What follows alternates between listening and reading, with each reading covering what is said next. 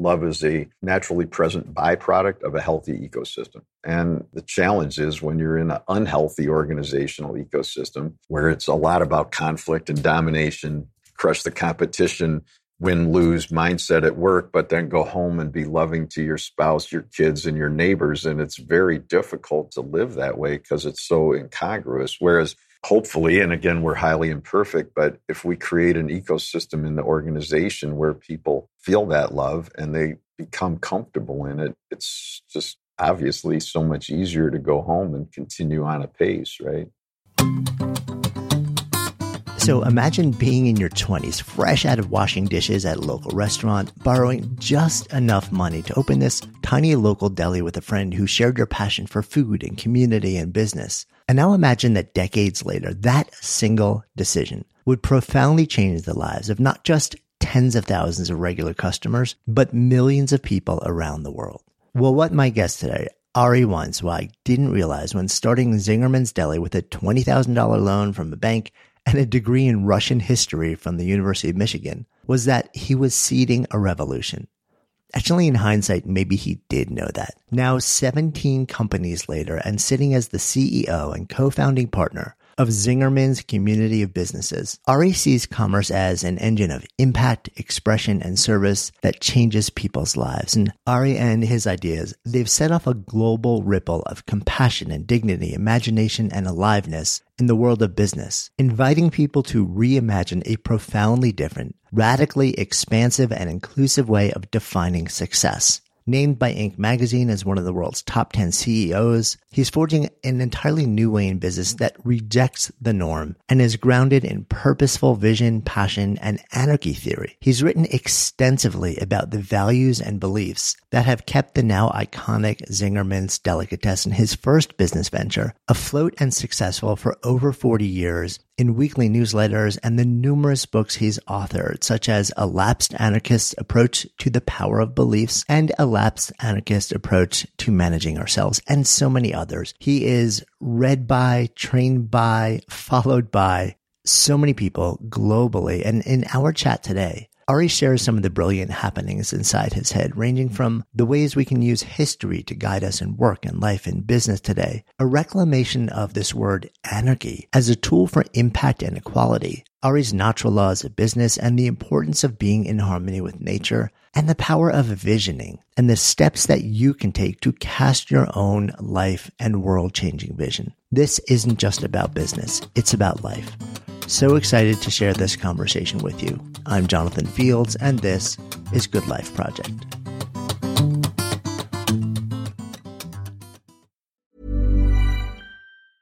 Hi, this is Matt and Sean from Two Black Guys with Good Credit. From a local business to a global corporation. Partnering with Bank of America gives your operation access to exclusive digital tools, award winning insights, and business solutions so powerful you'll make every move matter. Visit bankofamerica.com slash banking for business to learn more. What would you like the power to do? Bank of America, NA, copyright 2024.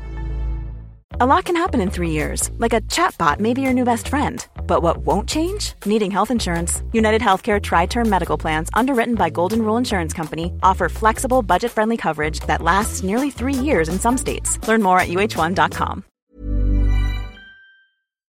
Good Life Project is brought to you by Understood Explains, a podcast that's like a beacon for parents navigating the special education system hosted by Juliana Urtubey, a special education expert. This season is all about individualized education plans or IEPs. Juliana breaks down complex topics like how to tell if your child needs an IEP in a way that's easy to grasp. I checked out an episode of Understood Explains about the difference between IEPs and 504 plans, and I was struck by the balance of empathy and practical advice. It's not just about understanding the system. It's about empowering parents and caregivers to advocate for their children, which is just so important so I've known a number of people who've had to literally scramble to figure out how to advocate for their kids when the system seemed to just make it so hard to get the support that they need and deserve. So if you're a parent navigating this world or even just wondering if it's right for your family, I encourage you to give Understood Explains a listen. Search for Understood Explains in your podcast app. That's Understood Explains. It's like having a roadmap for a journey you didn't expect, making it a little less daunting.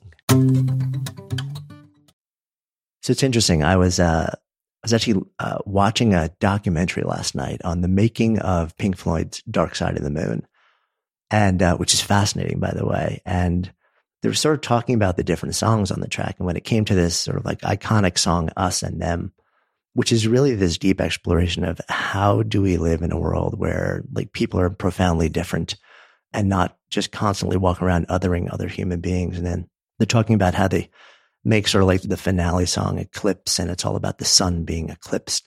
But Roger Waters is saying, you know, it's actually all about hope.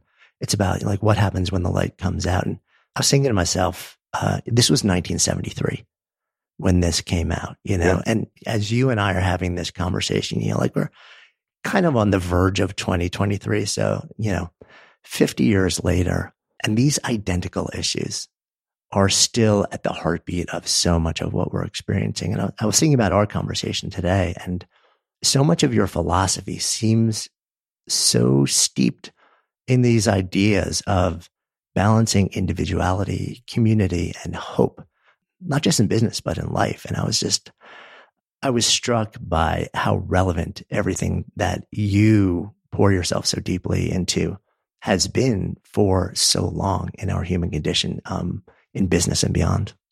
Yes, fully agreed. Just processing how all of that has evolved over the years. Because in 1973, I was probably listening to that album very loud.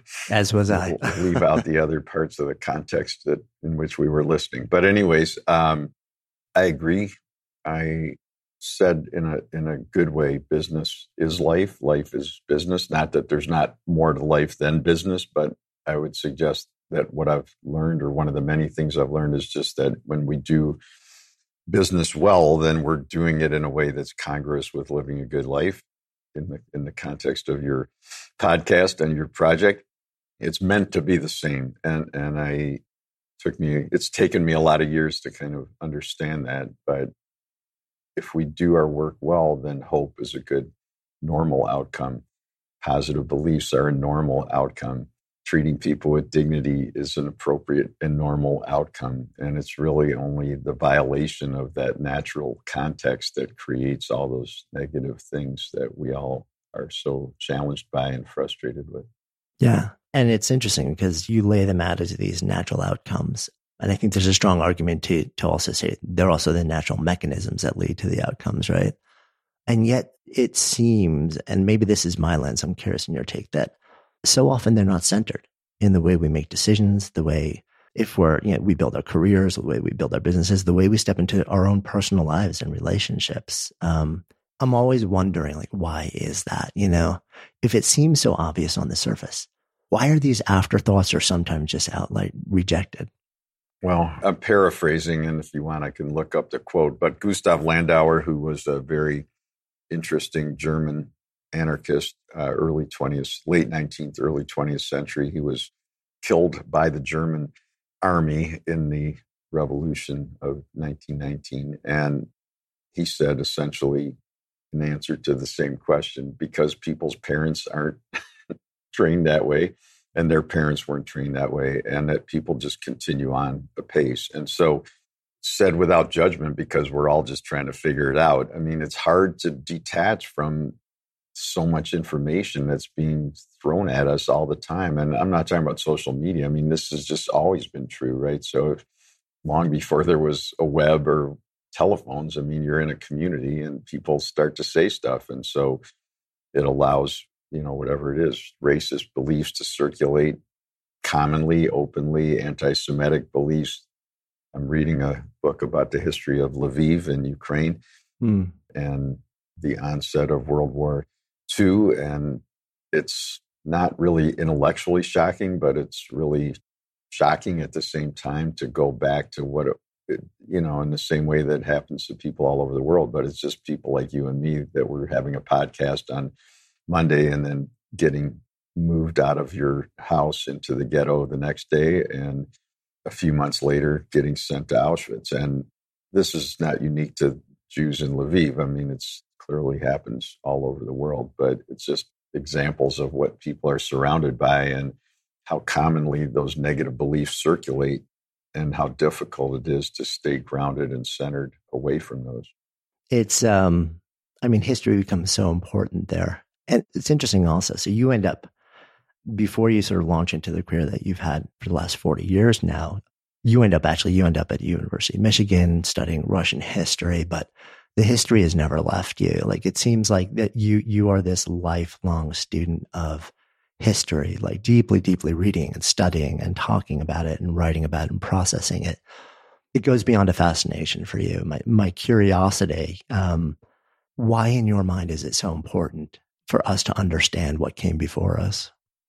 I just don't think we can understand what's going on around us, right? Uh, I wrote a piece not long ago. Uh, I've, I've, done a lot of work, which you've probably seen some of, but on the idea of organizational ecosystem as a metaphor. And it just sort of evolved organically when I started to write about beliefs and I started to think of them as a, as the root system of our lives because it just became so glaringly suddenly obvious to me as I started to understand their power like that we don't we barely i mean on your podcast you do but in general most of us are not raised talking about what we believe other than about sports politics and religion but we don't talk about beliefs about how much work is too much work or about hope or about what a good cup of coffee is. We get in arguments over it, but we don't really talk about the belief that underlies it, right? And so it was just an obvious metaphorical connection to roots uh, because everything that clearly that comes above the surface is always, we know, 100% tied to the beliefs, right?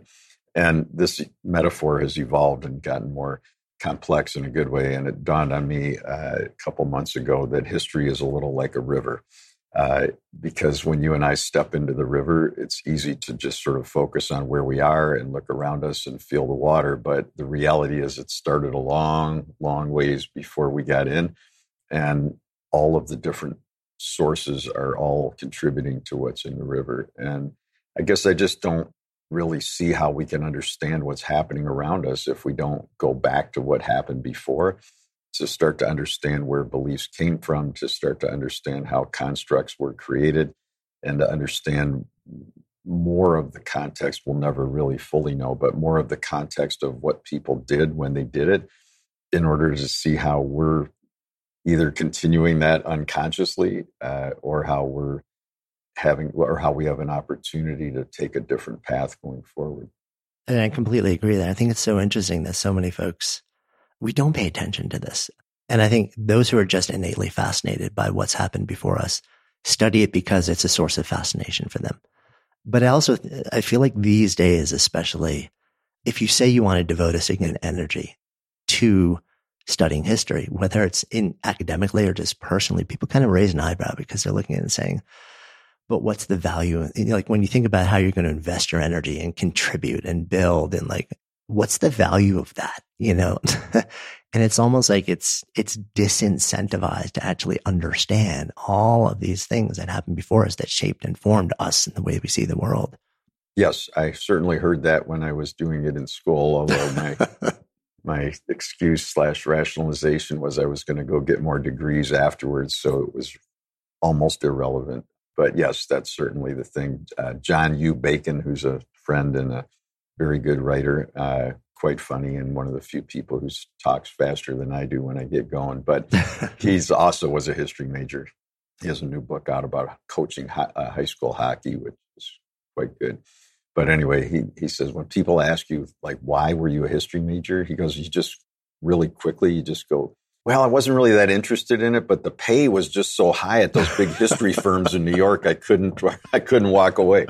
Uh, you know, and so it's yes, it's kind of silly in that sense, but the reality is every, everything is history. I mean, whether we like it or not, there's no way around it. And trying to make decisions, whether it's in our business, our organization, our lives, and in the country, it's I don't really know how we can make good ones without understanding the context of what came before. And that that's goes both for me in terms of as a whatever I started a 30 year old starting to pay attention to what was going on in my family, not to blame anybody, but just to understand the dynamics better and how it was impacting me and how I was unwittingly continuing on a lot of those paths until I became conscious of them. And I don't think it's a reach to say that's true in the country. It's true in, in Russia and Ukraine right now. It's it's true everywhere. I mean, if we're conscious of the patterns, we're conscious of the beliefs, then we have the freedom and opportunity to change it. Uh, I guess we always have the freedom, but if we're not conscious of it, we don't choose to use that freedom. Mm, yeah, that makes a lot of sense. I wonder if also part of what goes on there is that if we do become really aware of where we came from and everything that came before us, and then we sort of like sit here as one individual in our lives, there's a sense of futility that I know so many people are having now. I've had these mm-hmm. conversations. This is actually something you've written about uh, fairly recently, actually. You yeah. talking about Ir- Irvin uh, Yalom's When Nietzsche Wept and sort of like this relationship between despair and self awareness. And it's almost like if you're going to say yes to self awareness, which includes looking back in time, do we also have to accept a certain element of despair? And then how do we go from there to hope? Well, I, I as a, as a person who was raised without a lot of emotional intelligence, uh, clearly we all have emotions, but uh, I'm not unique in that childhood. Uh, understanding that we do have emotions and how they're playing out all the time was huge, right? And so despair, I wouldn't say is my favorite emotion, and I certainly don't live in it all the time, but it's difficult to really be in touch with how we're feeling and learn to manage it well, in my experience, if we don't have the whole range. So I metaphorically have come to compare emotion to the weather. I have no influence over it it always passes.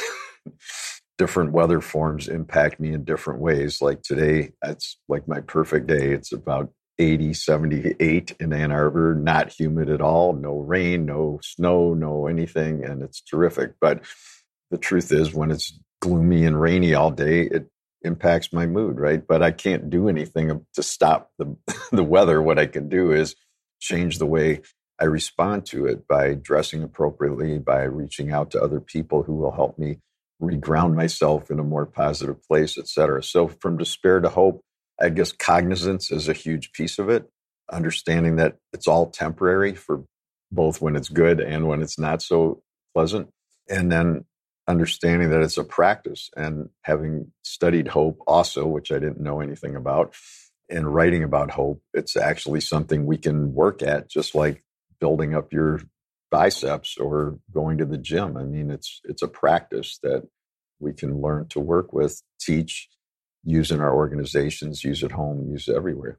Yeah, it, the idea of hope as a practice, I think, to, to, a certain extent, right? It's like, oh, so yeah. this is a, a, muscle you can build. It's not like you either have it or don't have it. You're just subject to the will of the moment or, or circumstance. No, I think the moment clearly impacts our hope level, but uh, just like when we're sick, we doesn't mean we're going to, I mean, unless it's a terminal diagnosis, it doesn't mean we're going to stay sick forever. And even then, it still seems from reading and talking to people, there's still a lot of room for people to manage. They respond to the illness. So there's no question. I mean, I, as I wrote in the essay about it in part four of the leadership series that I did, I mean, I'm in a high hope bubble. I mean, this is a big, big advantage that I have and probably you have too because we're it's not just about money, although clearly financial, systemic bias, et cetera, all these are enormous factors. I'm not trying to in the least minimize those, but hope is a factor that provides an advantage or a disadvantage that is not really talked a lot about. And I started to realize that I'm I'm in this high hope ecosystem, right? And the metaphor for hope is the sun. So I'm like living in a really sunny place and uh, the things that you need to have hope I both have around me and I work at it a lot. And so it allows my hope level to stay high. And then I'm just a history major, like you said, but starting to read people who actually know science and study it, it's just obvious that the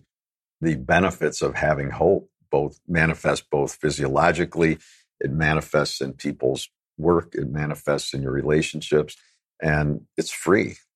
Mm. This message comes from BOF sponsor eBay. You'll know real when you get it. It'll say eBay Authenticity Guarantee. And you'll feel it. Maybe it's a head turning handbag, a watch that says it all, jewelry that makes you look like the gem, or sneakers and streetwear so fresh every step feels fly. eBay gets it. So look for the blue check mark next to that thing you love and be confident that every inch, stitch, sole, and logo is checked by experts. With eBay Authenticity Guarantee, you can trust that feeling of real is always in reach. Ensure your next purchase is the real deal. Visit eBay.com for terms. Hi, this is Janice Torres from Yo Quiero Dinero. If you own or operate a business, whether it's a local operation or a global corporation, partnering with Bank of America could be your smartest move. By teaming with Bank of America, you'll enjoy exclusive digital tools, award winning insights, and business solutions so powerful you'll make every move matter. Position your business to capitalize on opportunity in a moment's notice. Visit bankofamerica.com slash banking for business to learn more. What would you like the power to do? Bank of America NA, copyright 2024.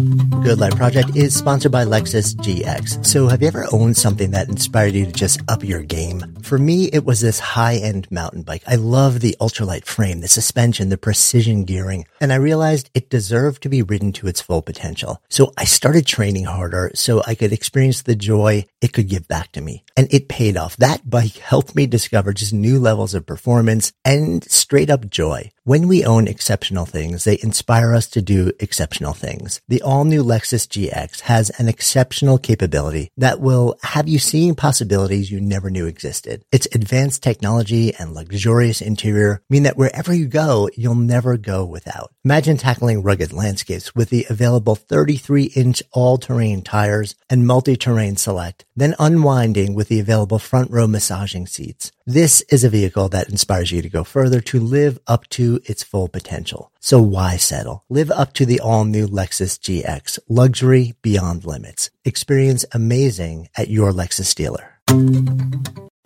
Good Life Project is sponsored by NetSuite. So I remember when our businesses were just starting to really scale. It was amazing and also added complexity and stress. And the things that I used to do in hours were taking days, too many spreadsheets, too many systems, no single source of truth. If that sounds familiar. You should know these numbers. 37,000 25 and 1. 37,000 businesses have upgraded to NetSuite by Oracle. 25. NetSuite turns 25 this year. That's 25 years of helping businesses do more with less, close their books in days, not weeks, and drive down costs. And one, because your business is one of a kind. So you get a customized solution for all of your key performance indicators in one efficient system with one source of truth, manage risk, get reliable forecasts, and improve margins. Everything you need to grow all in one place. And right now, download NetSuite's popular KPI checklist designed to give you consistently excellent performance absolutely free at netsuite.com slash goodlife. That's netsuite.com slash goodlife to get your own KPI checklist. netsuite.com slash goodlife. If you look back when you were a kid, Mhm. do you consider yourself sort of like wired for hope as a kid, or do you think this is something that was, has really changed in a meaningful way as you've grown? I'm going to say both. Uh, so I think it's clear that I grew up in a relatively hopeful setting. We, the six elements, I'm going from memory, but the six elements that I came up with on the Hope Star one is having an image of a better future, picture of a better future. And certainly, I didn't come from a family that was despairing and, and hopeless. I mean, we had our multiple dysfunctional moderately dysfunctional family issues, probably not dissimilar to yours. But clearly, there was always the belief it would get better. You know, we could make it. The second one is that we have a path to get there. And certainly that was lots of coaching on, you know, do you got to go to college? What, you know, do this, you got to do that. So lots of that. The third thing is that we as individuals matter, certainly for better and for worse. That was true in my family as the oldest kid in a good educated middle class family. Uh, the fourth is that our work matters. The, these are different. One is that we matter as a human being. The other one is what we do matters. Certainly, that was clear to me. Mm-hmm. Uh, the fifth is that the little things matter, which certainly I'm just thinking back and reflecting on your question was also absolutely true. And then the sixth is that we were part of something greater than ourselves, which clearly was true. So, yes, I had all of those, but I certainly wasn't trained in how to create hope or how to help advance hope or build hope. And so that's really something that I only came to understand in the last five, six, seven years is that we can actually work at it.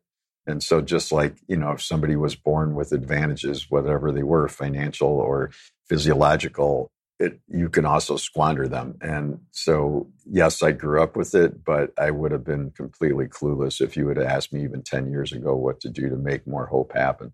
Yeah, it's interesting that those items three and four, I matter and like the work that I do matters. So often I feel like we conflate those and we feel like mm-hmm. actually, if that number four, if the work that I'm doing in the world doesn't matter, then I don't matter. We derive our own sense of, of meaning just as a, a human being from the thing that we do rather than saying, do I have meaning just because of the, the simple fact of my existence? And I think on the one hand, if we do work that really genuinely is deeply meaningful to us, it can be a powerful, you know, like that coupling of three and four can be great. But if we don't, you know, it can, it can also be this double negative that kind of just really takes us down. Yeah. And those, those are be- beliefs, of course. Uh, and, and in a good way, a lot of this learning I mean, clearly was helpful to me as an individual, but the biggest benefit really was in realizing the impact that I was having and could have on the people that we work with, right? So, uh, in a leadership role, of course, we're hiring people with less hope. I mean, it's, you know, we're in the food business. Uh, it's not like, and, and the, the reality is there's low hope in all walks of life, and it's not really although certainly Maslow's hierarchy or whatever manifestation of that impacts and the disadvantages that people need to overcome nevertheless, I've met people that make way more money than I do, and they're pretty low hope.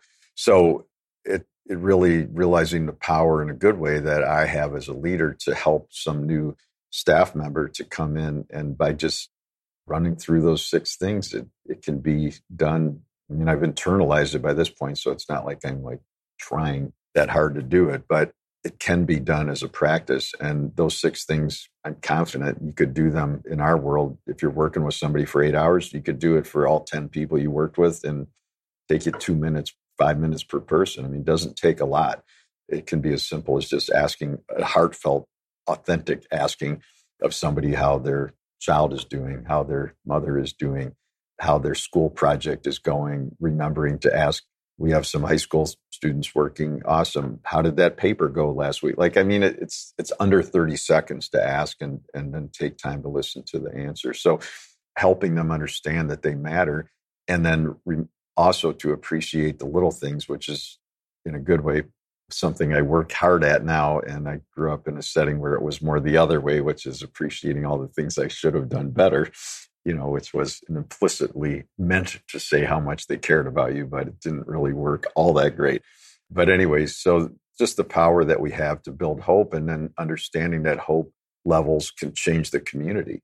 Hope levels change the school system. Hope levels change the organization. Hope levels change the way people parent or the way they partner with their significant other. I mean, these are all huge impacts that that we're having every day and we can eh, back to the history stuff we can be cognizant of it or we can live in i don't know denial might be too strong but we we don't even realize it's it's happening yeah I mean, I mean the way you describe it also sort of like you know like hope as a practice and the way that you step into it in the context of leading an organization a community actually a community of organizations that forms this bigger community and then being in service of a much broader community of clients and vendors, and patrons. And it's interesting, right? Because what you're also sort of giving lip service to without using the word, but I know you have used the word very expressly is, is this notion of love. Yeah. And again, this is one of the things that, you know, if you came out of a traditional MBA program, which I know you did not, the idea of leading with love, like if somebody had a class in there, my guess is you get three people enrolling in that and like every other person in the school would be rolling their eyes at the notion of centering this ideal of love as like, it's so soft, you know, it's like, no, the way you succeed is kill or be killed. Like that is the classic way of business. And you've completely turned that on its head.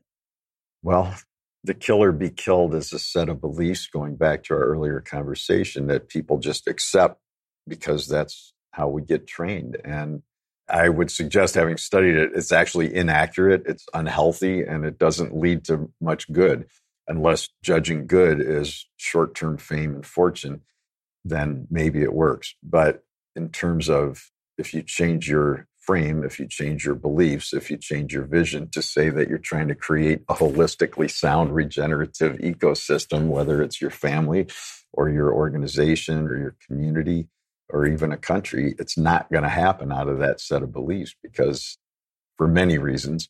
My study of anarchism as a University of Michigan student, and then again as an adult business person, reminds me, taught me uh, to learn to undo the hierarchical thinking that I had been like everybody raised with, everybody in the US pretty much, not everybody, I'm sure there's exceptions, but most of us, many of us have been raised with hierarchical thinking. And the hierarchical thinking leads almost inevitably to somebody's better and somebody's worse. And so it just has become clear to me like if I don't change that thinking, then even though my desire, my values might talk about equity, I'm going to create inequity inevitably because it's very difficult to not fall back into that old model of hierarchy, right? And then when it manifests in bad ways, really overtly bad ways, it becomes violent. And that violence can be anything from crushing your competition to dominating the market to all those things. But, and then it goes further because it becomes racism, it becomes the Russian invasion of Ukraine, it becomes anti Semitism, it becomes misogynistic leadership practices. And people, it's, it, that connection is not getting made very often, but I really believe it's just a continuum of the same thing. But it's interesting to me. I'm nodding along, and at the same time, I'm thinking what I'm hearing you talk more about is the notion of recognizing the humanity of every person, no matter who they are, right? Which, of course, I agree with. You know, it's sort of it it is a, it's steeped in dignity, which again is another subject that I know you care deeply about and have written about. Um, and I think a lot of folks would nod along and buy into, yeah, we need more of that. I can like that has to be the ideal. Um, raising an operating system around not just dignity, but sort of like as you describe, based in no small part on Bell Hooks' writing, love is a verb. Like, let me actually operationalize this. Yeah. It's a whole different level that we're talking about there. Yeah, and yet at the same time, it's incredibly, wonderfully, joyfully practical. Uh, yeah, it's just a practice, and and it's no different than driving on the right side of the road. If if you just moved here from Ireland, it would be incredibly awkward.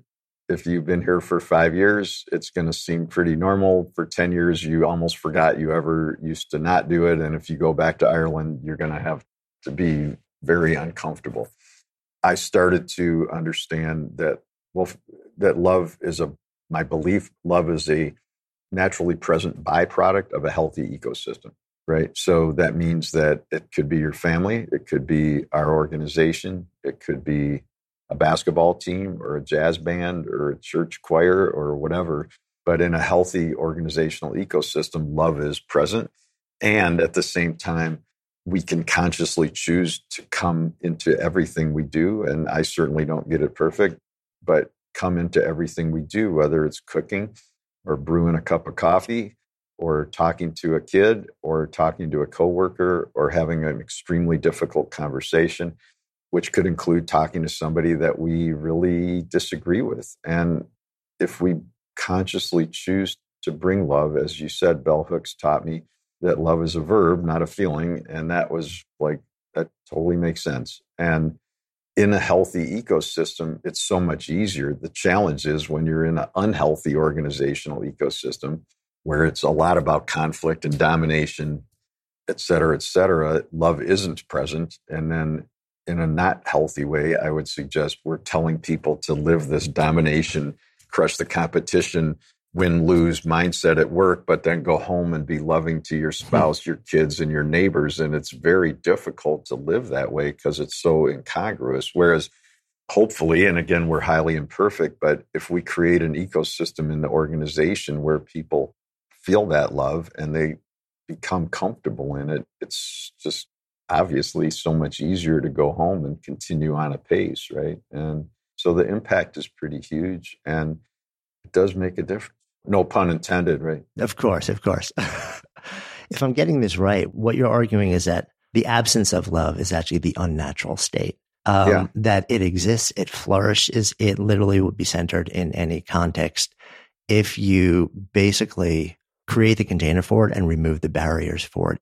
It's almost something that like we actively, without realizing it, create structures that remove it from the experience of what we do, whether it's relationships, life, business. Yes, absolutely. I was helped along this under path of understanding. Uh, Humberto Maturana, the Chilean biologist who passed away during the pandemic, sadly, not from COVID, I don't think, but just uh, did some awesome work. And his writing, which is not easy to read, and I blamed myself for not speaking Spanish until I asked my Spanish as a first language speaking friend who said, no, it's hard to read in Spanish too. um, but anyway, it was hugely insightful. And he shares his belief that human beings are naturally loving animals. This goes back again to the businesses win lose. He's saying that's completely inaccurate. And I believe he's correct. And he also says, in the context of our concern, yours, mine, and everybody probably listening to this about climate crisis, et cetera, is that if people are not careful, if human beings are not careful about this and we don't focus on love, that we will evolve into non loving animals, right? Mm. Not in your and my lifetime, but over the generations, that natural selection will evolve away from it. And so Yes, absolutely. If we treat each other with dignity, if we create a healthy setting, if we work on hope, then love just manifests because people, nobody's born wanting not to be loved, mm. I don't think. Yeah. And this all, again, manifested for me going back to study anarchism again as a older person, uh, not as a student, was it's all in there, right? Because it was all, like you said, about honoring the natural humanity of human beings. And so Emma Goldman wrote about love, Kropotkin wrote about love. They all, it was a big part of it in a way that was trying to respond to the dehumanization of the industrial model, uh, dehumanization that was happening all over the world and still is. Yeah, I mean, Gustav Landauer, who you referenced earlier, also centered that a lot, and oh yeah, as an anarchist. Um, you've mentioned this word anarchism a couple of times now. And I just want to parse that a bit because typical person hears that word and, and they're like chaos, madness, you know, like absolute. Yeah. That's not when you talk about that, you're almost using it in, in an opposite context. Yes. That's another example of inaccurate beliefs. So anarchism, there's a couple lines from Alexander Berkman, a friend, lover, colleague, coworker, whatever of Emma Goldman for decades. And I could look it up, but he he basically said, you know, that the general belief about anarchism is it's rock throwing and violence and destruction, and that is still the commonly held belief. He said it's actually the opposite of all that, and that's what I'm interested in. So, were there anarchists who have been violent? Yes. Were there anarchists who threw rocks? Yes. Were there anarchists who didn't behave well? Yes. But I don't think you're going to find any made up grouping of human beings that didn't do those things. So there's Jews who did it. There's white people who did it. There's, but you know, I mean, it's it's it's everywhere, right? But we don't want to judge any group by the behavior of a few people on the periphery. And really, of course, anarchism of all things, there's no proper definition. It's up to everybody to do what they want to do. Uh, the core of the work at that time and still now, and many for many people, is getting rid of government. That's not my issue. I'm much more focused on how we behave, what I do, and really the understanding that anarchism is about involving the people who are part of the organization in designing and running the organization, of thinking in a non hierarchical way so that the person we might have just fired last week is no worse a human being than I am. And they have a lot to offer the world that, for whatever reasons, it didn't work out in this, even in this caring, constructive setting. But I don't need to treat them any with any less dignity than I would treat you meeting you on this podcast. And to really choose positive beliefs about human beings and to create systems that can actually engage people. And I don't mean we've got this down. I mean it's we we mess it up daily, right? But it's really about involving people. And two big ahas for me. One came from reading an Emma Goldman quote from uh, her essay "Anarchism and Other." Well, it's called "Anarchism and Other Essays," but it was one of the essays in the book in 1910 and her quote on that was, I read it and I'm like, this is how we're trying to work. And it was all about the passion of the scientist. And, you know, and I'm like, this is what we're trying to do. And the other thing that blew my mind going back to Gustav Landauer was he said, We have no political beliefs, we have beliefs against politics. Mm. And when I read that, I'm like, I totally get it. Because the misconception, which even I kind of held still, was that anarchism is a political alternative, and it's actually the antithesis of politics. And I'm not saying I don't vote because I have the same strong feelings you do right now, I'm sure. But that's not my point. But my point is that it's really a way of life, and it's really about how I treat the next human being that I interact with. It's about how I treat myself and really creating a healthy, loving, dignity based, hope based, engaged ecosystem that we can all come out ahead. And and there's some really fascinating work that was done. Like, I mean, mutual aid got a lot of attention again during the pandemic, but it was uh, Peter Kropotkin's book from 1902, which again disputed this business is win lose. And he said, we're essentially the, the, what Maturana said the healthiest are the ones who are helping each other, the most generous, the most caring. Hmm. And to phrase that as sort of like under the mantle of anarchism is, I, I would imagine, jarring for, for most people. It's interesting because when I, I was thinking about this, I was saying, well, well, when I thought about anarchism before I started to really deepen into your work in no small part, you know, to me, there were these three elements that showed up. One is this is what we don't want. Let me invest energy in dismantling it. The second one is this is what we believe. And those beliefs will enable what, like, what is possible. And the third is this is what we hope to create in the place of what we don't want. I think when most people think about the idea of anarchy, they're thinking about that first part. Yeah. It's all about the energy that's just sort of like madly invested in the tearing down and discarding the things. Well, but let's actually bring everyone into the conversation and let's figure out together what we believe in our hearts. And then let's do the work of figuring out what can we build that is better and more expansive and more inclusive in its place based on those beliefs. And it, like, if you fold all of those into this, it's like, yeah, there is this one way that people tend to invest energy, but also I don't know if you've read the work of Gene Sharp. He passed a couple of years ago. He was a, uh, this um, a professor emeritus who went deep into the dynamics of nonviolent revolution hmm. and developed this whole methodology. In fact, he, he developed a, a, pamphlet called From Dictatorship to Democracy, which is sort of like hmm. The guidepost for many nonviolent revolutions around the world over the last mm-hmm. 30 years. And, and one of the things that stayed with me, which ties into what you talk about, and what we're talking about, is this notion of so many people focus all the energy on trying to tear down the oppressor, the dictator, the source of pain. Mm-hmm. The reality is that the most successful revolutions actually build something that is so much better in its place that whether the that old thing exists in name generally or not becomes largely irrelevant because the power has all moved away from it because what you've built in its place is so much better, so much more inviting, so much more appealing that you're taking all the pillars of power that supported the old thing and you're just putting it under the new thing. And it really like so messaging as a central thing, tear down this thing yeah. actually is distracting and it, it doesn't make what you want happen happen. Yeah, absolutely. I I mean a couple things. So one is having studied beliefs and started to realize, which again I knew nothing about beliefs until consciously, at least up until six, seven years ago. I mean, is that I don't believe it's possible in the same way that gravity goes down, not up. I don't believe it's possible to get positive outcomes from negative beliefs. And that's not to deny the problems. It's just we can have, I've come to understand negative beliefs about a problem or positive beliefs about a problem. The negative beliefs would be we're stuck, we're screwed. You can make up a lot of those versions.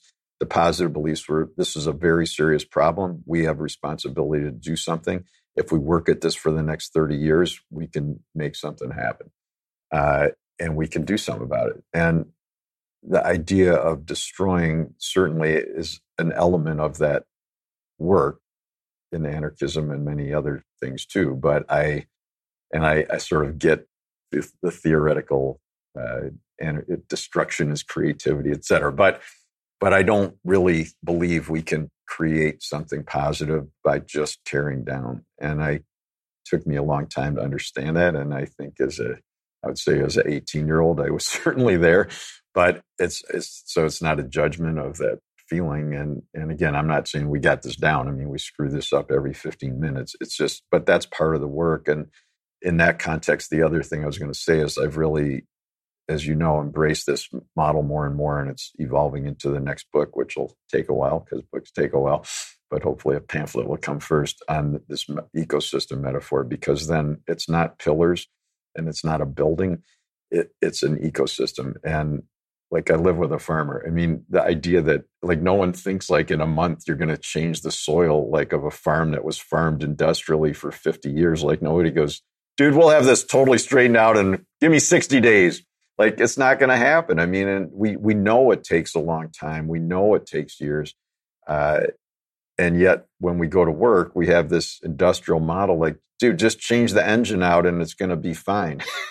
it just doesn't work that way. So I, I, think in the context of creating a, a better out, uh, option for the future, it's understanding that it's never done. So no matter what we've created today, we got to keep working on it. Like nobody, no farmer goes like, okay, I got it. I'm going to kick back now and just work 10 hours a week. Like it does. Farms don't work like that. Ecosystems don't work like that, you know, and, and that we embrace in a beautiful way, in a joyful way, in a positive way that we want to go work because we're creating something special.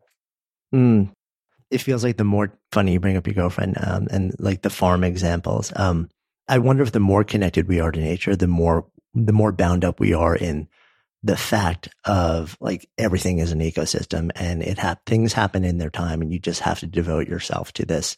And the more disconnected we get from nature, the more we leave those expectations and we just want to manufacture instant. And so much of our society has become largely disconnected from nature and natural rhythms. Yeah. And in fact, like, and now we're disconnected from the notion of everything happens in a larger context and it takes effort over time and cooperation and collaboration. Hundred percent. I mean, I you know I'm a I'm a city kid, so I grew up in Chicago, completely disconnected from nature. The only time weather probably really mattered a lot was like either for an activity I was personally going to partake in, or for some sports event like if the Bears were playing and it was really windy, then it would impact the game. But uh, I still, at a deep subconscious level, probably still feel really comfortable sitting on some hot asphalt on a sunny day, you know. But in recovery from that and realizing just over years, like just what you said, right? And so um, I was just listening to uh, Andrew Huberman talk about resilience and it's obvious, and I'm sure he's not the only one talking about it, but that one of the key elements is connecting with nature. And I'm like, oh, well, I, I, I came inside grudgingly uh, to do this because I really want to go do this outside and wireless, but I would, I, in, in respect for the quality of your podcast recording, I came inside, but I run outside every day, like nine degrees, 99 degrees. I just, I'm outside. If I, can work outside. has nothing to do with the pandemic. I just like it. So I'm like, oh, it's funny that I'm getting all this time outside and it's tied to resilience, which is clearly important. So, yes, uh, Murray Bookchin, going back to Anarchist, uh, whose book, Ecology of Freedom, came out quite a while ago. And I read it years after it came out, uh, but it's been a while. He showed me what's now become more more effectively understood, which is that human beings are part of nature, not dominating nature. And he's the one who showed me, again, what's now commonly being embraced in a good way, uh, which is that as long as we think hierarchically, like we're in charge of nature, it's going to continue to cause the problems that manifest in, in the climate and the crisis that's impending or the problems that are growing, whatever terminology you want to use and and so this whole thing again i think plays out in the organization like if if i'm the founder of the business it doesn't mean i'm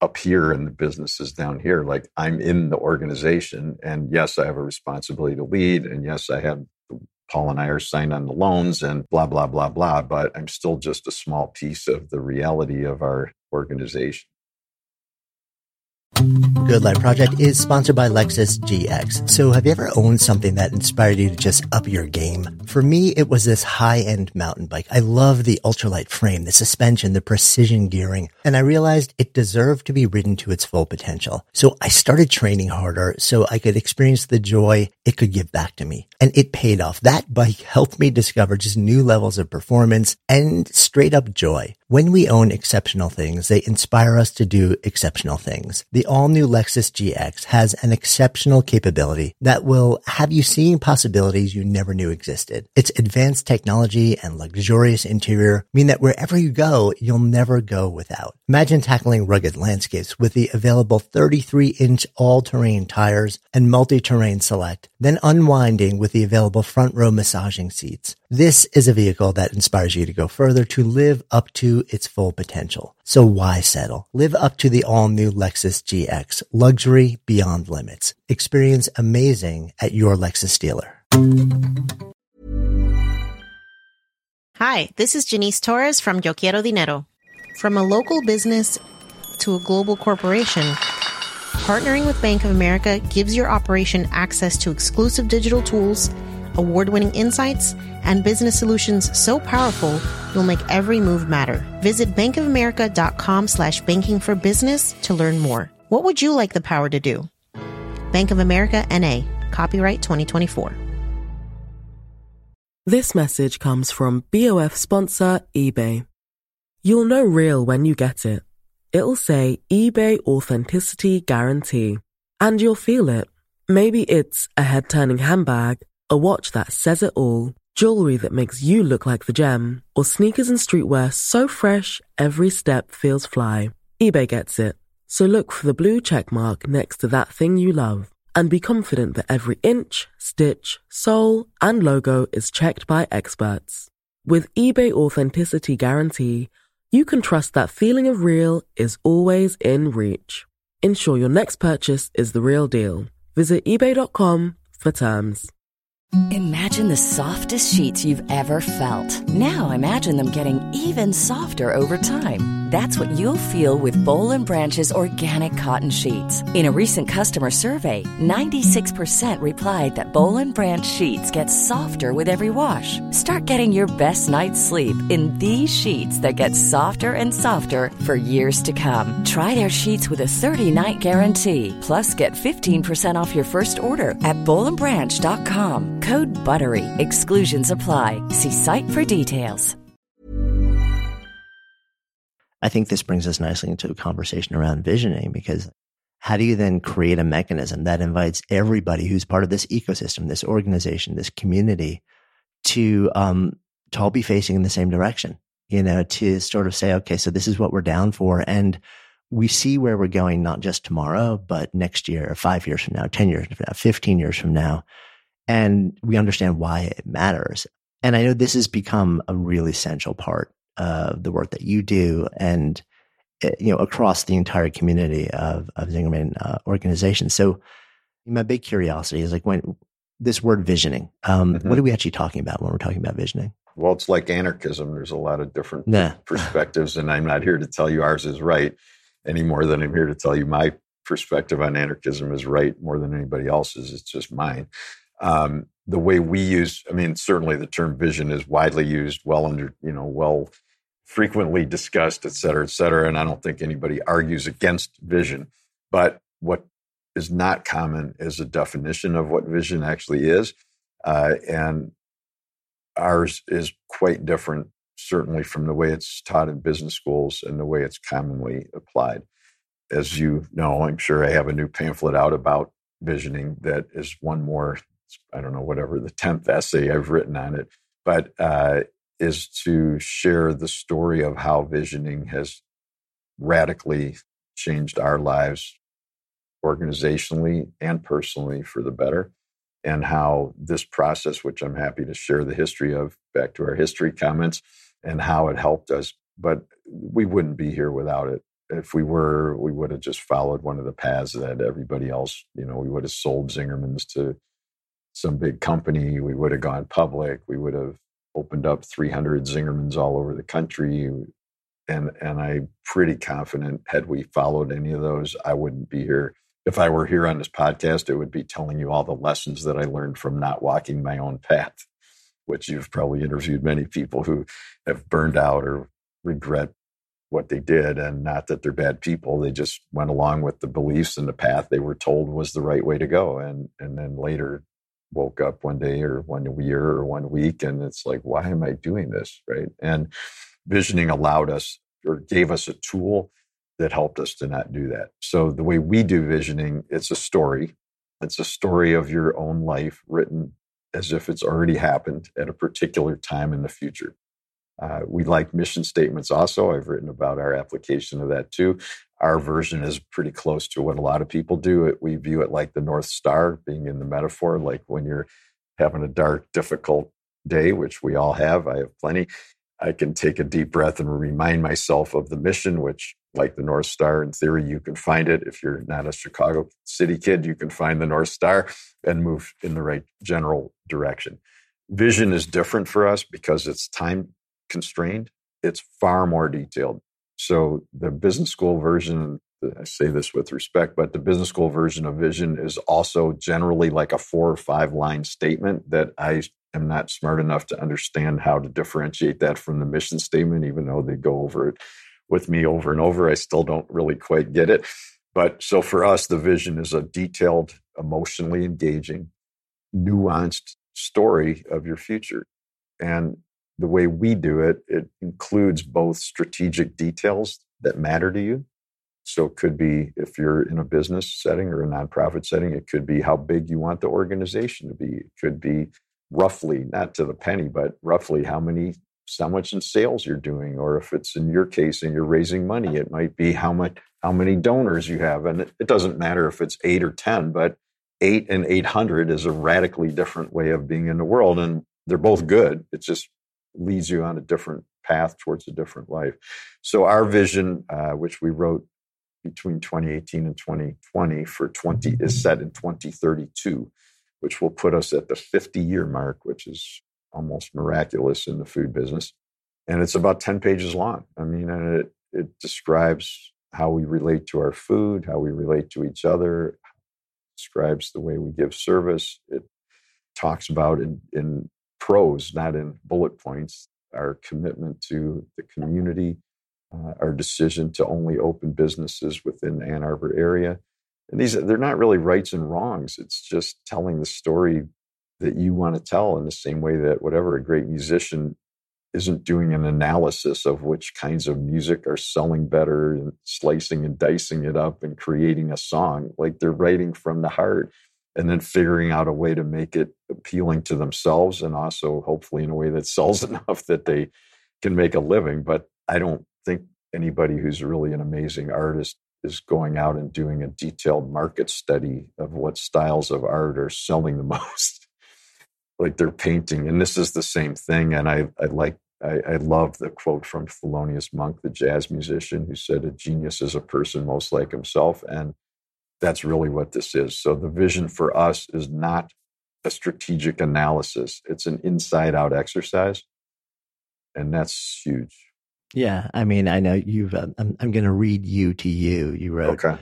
"Visioning is a bit like coming home, home to ourselves, home to a community of our own choosing, home to a future that fills us with hope. When the vision comes alive, you'll likely feel the positive energy it evokes."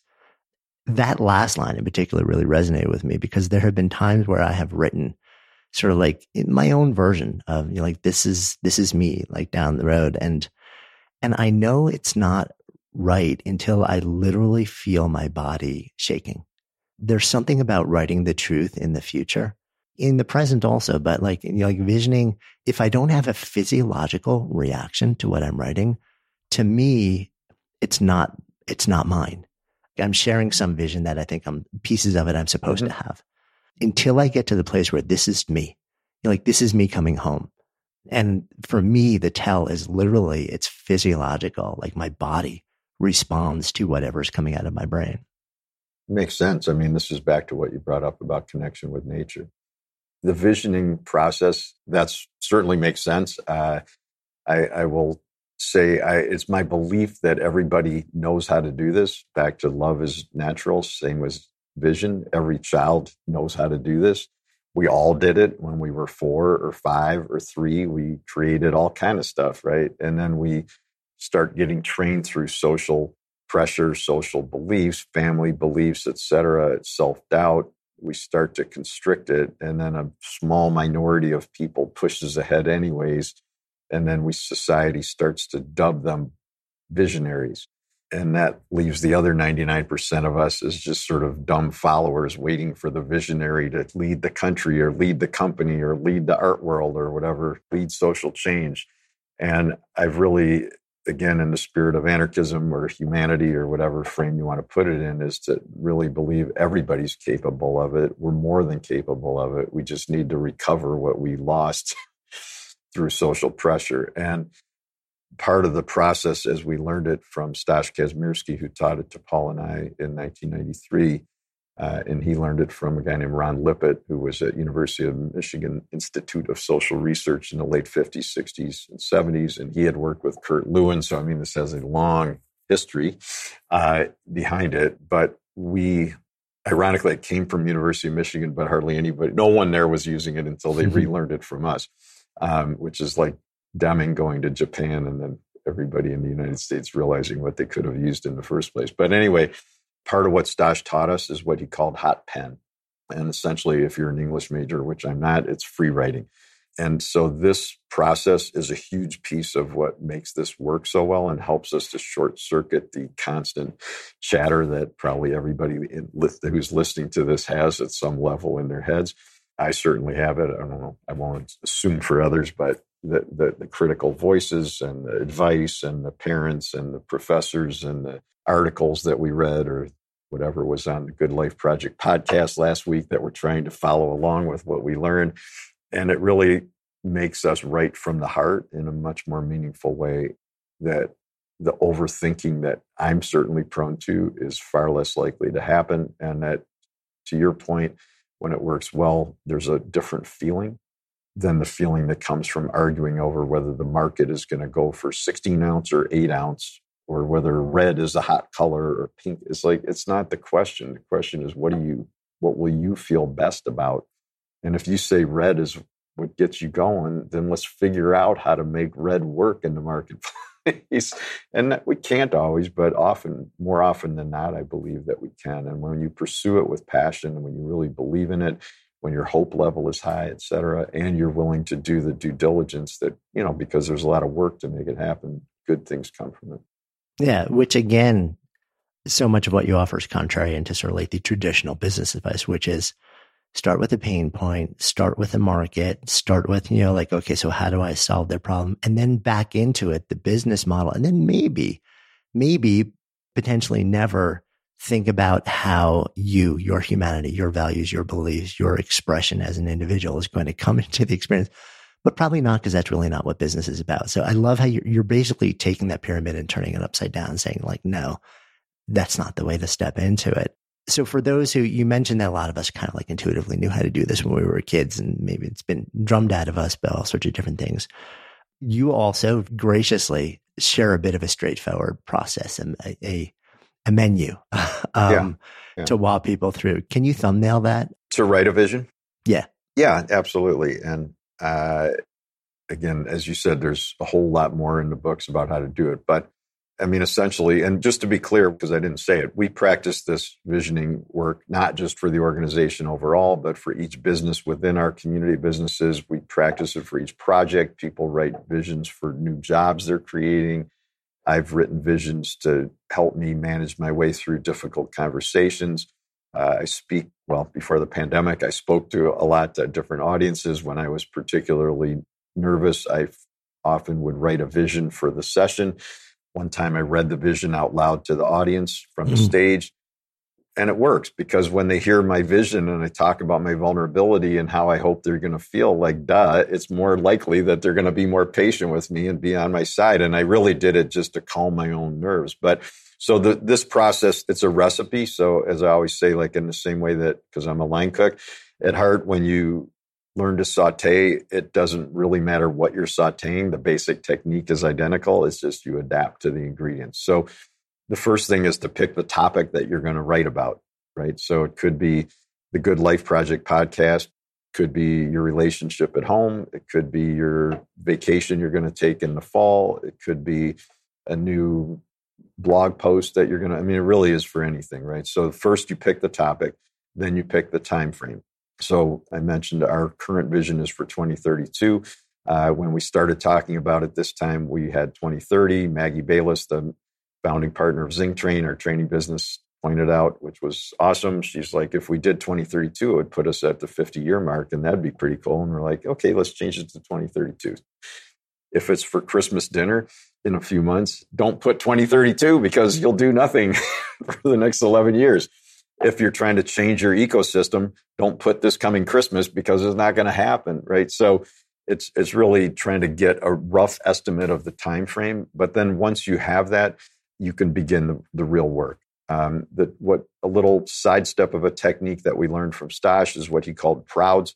I think in positive psychology they call it priming, but it's basically getting yourself in a good creative space because it seems clear from studying it, creativity levels are higher when we're in a good positive state of mind. So prouds is uh, I don't know if I love the word, but that's what we learned from him. It's basically listing either facts or feelings that have felt good in your past. They don't need to be related to the to the vision.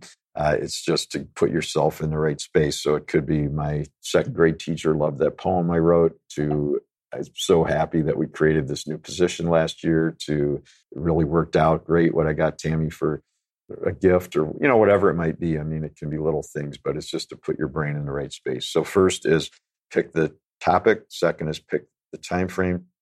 The third is to do these prouds to get yourself in a good frame of mind if you got time for a couple minutes of it. And then you can begin. Uh, when you begin, a couple things that we teach people. Uh, one is to go for greatness. The key is greatness is subjective. It's your greatness, not your mother's, not your father's, not society's. So, but we want to encourage people to push their envelope. We want to include a lot of details so that it's nuanced. And this includes emotionally engaging, meaningful details. So if you like music like I do, you might say what music is playing. If you like dogs like I do, you might say how, what your dog is doing. If you like coffee or food, you can put those in too. And so, really, a, it's a much more literary process, not the sort of bullet pointed business list. Uh, it's critical that we write from the heart again, it's not an intellectual exercise in what we should do. It's coming from the inside out, what we would like to do. And then part of this is what I mentioned, Stash taught us to call the hot pen. So once you start writing, then you continue to write nonstop. So if you come to a ZingTrain two day seminar to do this for the Good Life Project, they'd probably have you writing nonstop for about 40 minutes, 45 minutes, 35 minutes. Uh, that said, having done this for many years now, and by the way, I was super cynical and skeptical and not really thrilled with this when I first heard about it 30 years ago. But if you were doing it for this podcast with me, you you could probably knock it out in seven minutes. So that's how you get going. Now, it's also I forgot to mention, but we always write draft at the top because it's a draft, and that act of writing it can help free you from trying to get it perfect, trying to get the A plus, trying to get your grammar square or whatever. Uh, little things can get in our way uh, emotionally and intellectually. So that that's how we start. And to be clear, also, um, just referencing what you said earlier, you're writing as if you were in that future state. It's sort yeah. of like this is what, like, so if, if it's 10 years down the road and the topic is where the podcast is, it's like as if it's happened and yep. now we're describing yeah. and all of whatever metric, whatever variable, whatever like element is meaningful to us. That's what we bring into that. Yeah. Thank you for clarifying that. So absolutely. You're in that future date. So if we were writing a vision for the coming year at Zingerman's, we might say it's whatever, the end of August 2023 and we would write as if we were already there. So sometimes it's helpful to put dates in. So Maggie from ZingTrain would always say on a long term vision, she would early on say how old her kids would be because that was a super concrete, like when her older son was eight and it's going to, he's going to be 18. Like it's easier to put yourself into that mental space. It's essentially an affirmation at that point. The beauty of this though is you're not really done after the draft at some point after you work on it, and I can talk if you want about how to do that. But once you've worked on it, at some point you finish and you decide to run with it. And at that point, you're able to start sharing it with people. And they also can now see where you're going. And even if it's strictly a personal vision, it means that the people in your life can help you better. Because instead of giving you unsolicited advice about how to go to the vision that they quietly have for you, I'm sure your mother had one for you probably didn't include podcasts. Uh, once they know where we're going, even if they don't like it, it's this is where we're going. Right. So once they know where we're going, people's decisions and our own decisions are more easily shaped to get to where we're going. Uh, when you hire people in an organization, it's much easier. Like if they don't like the vision, I don't judge them as a human being, but it's a terrible job for you, not because you don't have the skills, but we're working to create a mid-century modern house and you want to build Gothic. It's not one's better than the other. It's just not a good fit. So there, there's a, a lot of manifestation, a lot of that manifests from having a documented vision that can be shared. Certainly, the people who do this unconsciously, the visionaries, share it in a way that gets people's attention, and there's nothing wrong with that at all. I just have found as you have more going on, it's a lot harder to get the communication to happen effectively. And because we live in a writing based society, uh, it's just much more coherently accessible to people when they can read it.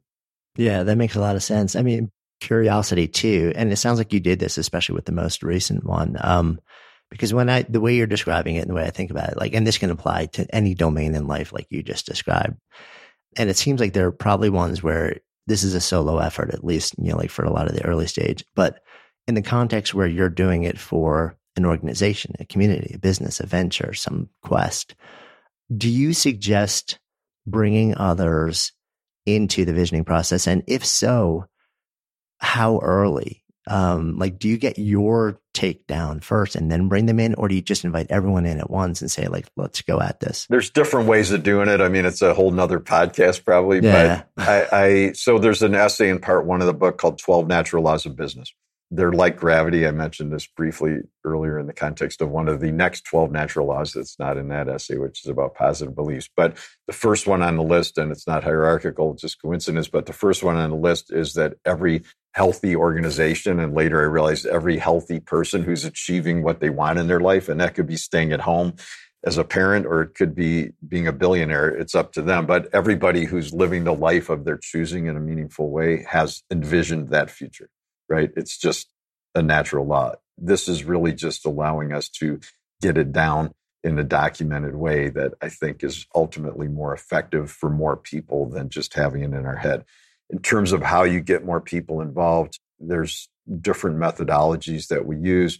One is going quickly, like you as the leader who owns the business or whatever, you do your own draft and then you share it when you're ready with other people to gather feedback. Another way can be done where you have a leadership team or there's 12 people in your organization and you bring all of them in and you can do it a little bit inverted from what I described by brain we call brainstorming images of success so it's 10 years down the road what's good life project podcast look like or what's the good life project look like and they put images up there and then you collate the images and then then you sit down and people write the hot pen process underneath uh, the headline. So it's a little bit different way of doing it um, but they're there's they're just sort of different riffs on the same theme. Uh, the truth my truth my belief is even an autocratically written vision without getting anyone else's input but it's clear and shared is better than no vision. Mm-hmm. because at least people can opt in or opt out if they don't like it. And it's not how we do it. We're much more in the spirit of anarchism that we're trying to get as many people's input as possible. Uh, so here at Zingerman's, we run the whole organization by consensus of the partners. So that's a group of about 21 people. I've lost track. Uh, it includes three what we call staff partners that serve two year terms. So that's where we make the final decision, but it's a consultative decision with the rest of the organization. And because we already had a vision, we're not in a hurry. We can take our time and work on it because the old one is still in place. And so it took a couple years. The truth is, you could do it much more quickly if you were feeling time pressure to get it done.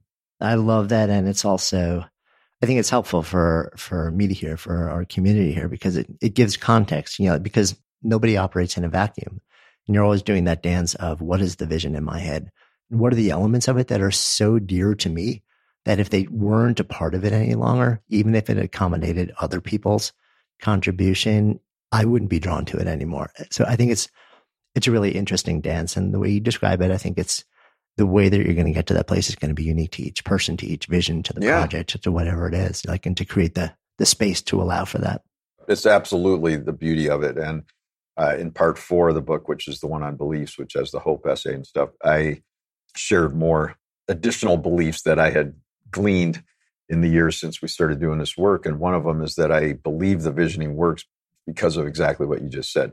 Like if you say, what do you do? Oh, I'm a podcaster. What do you do? Oh, I'm a history professor. What do you do? I'm a hockey player.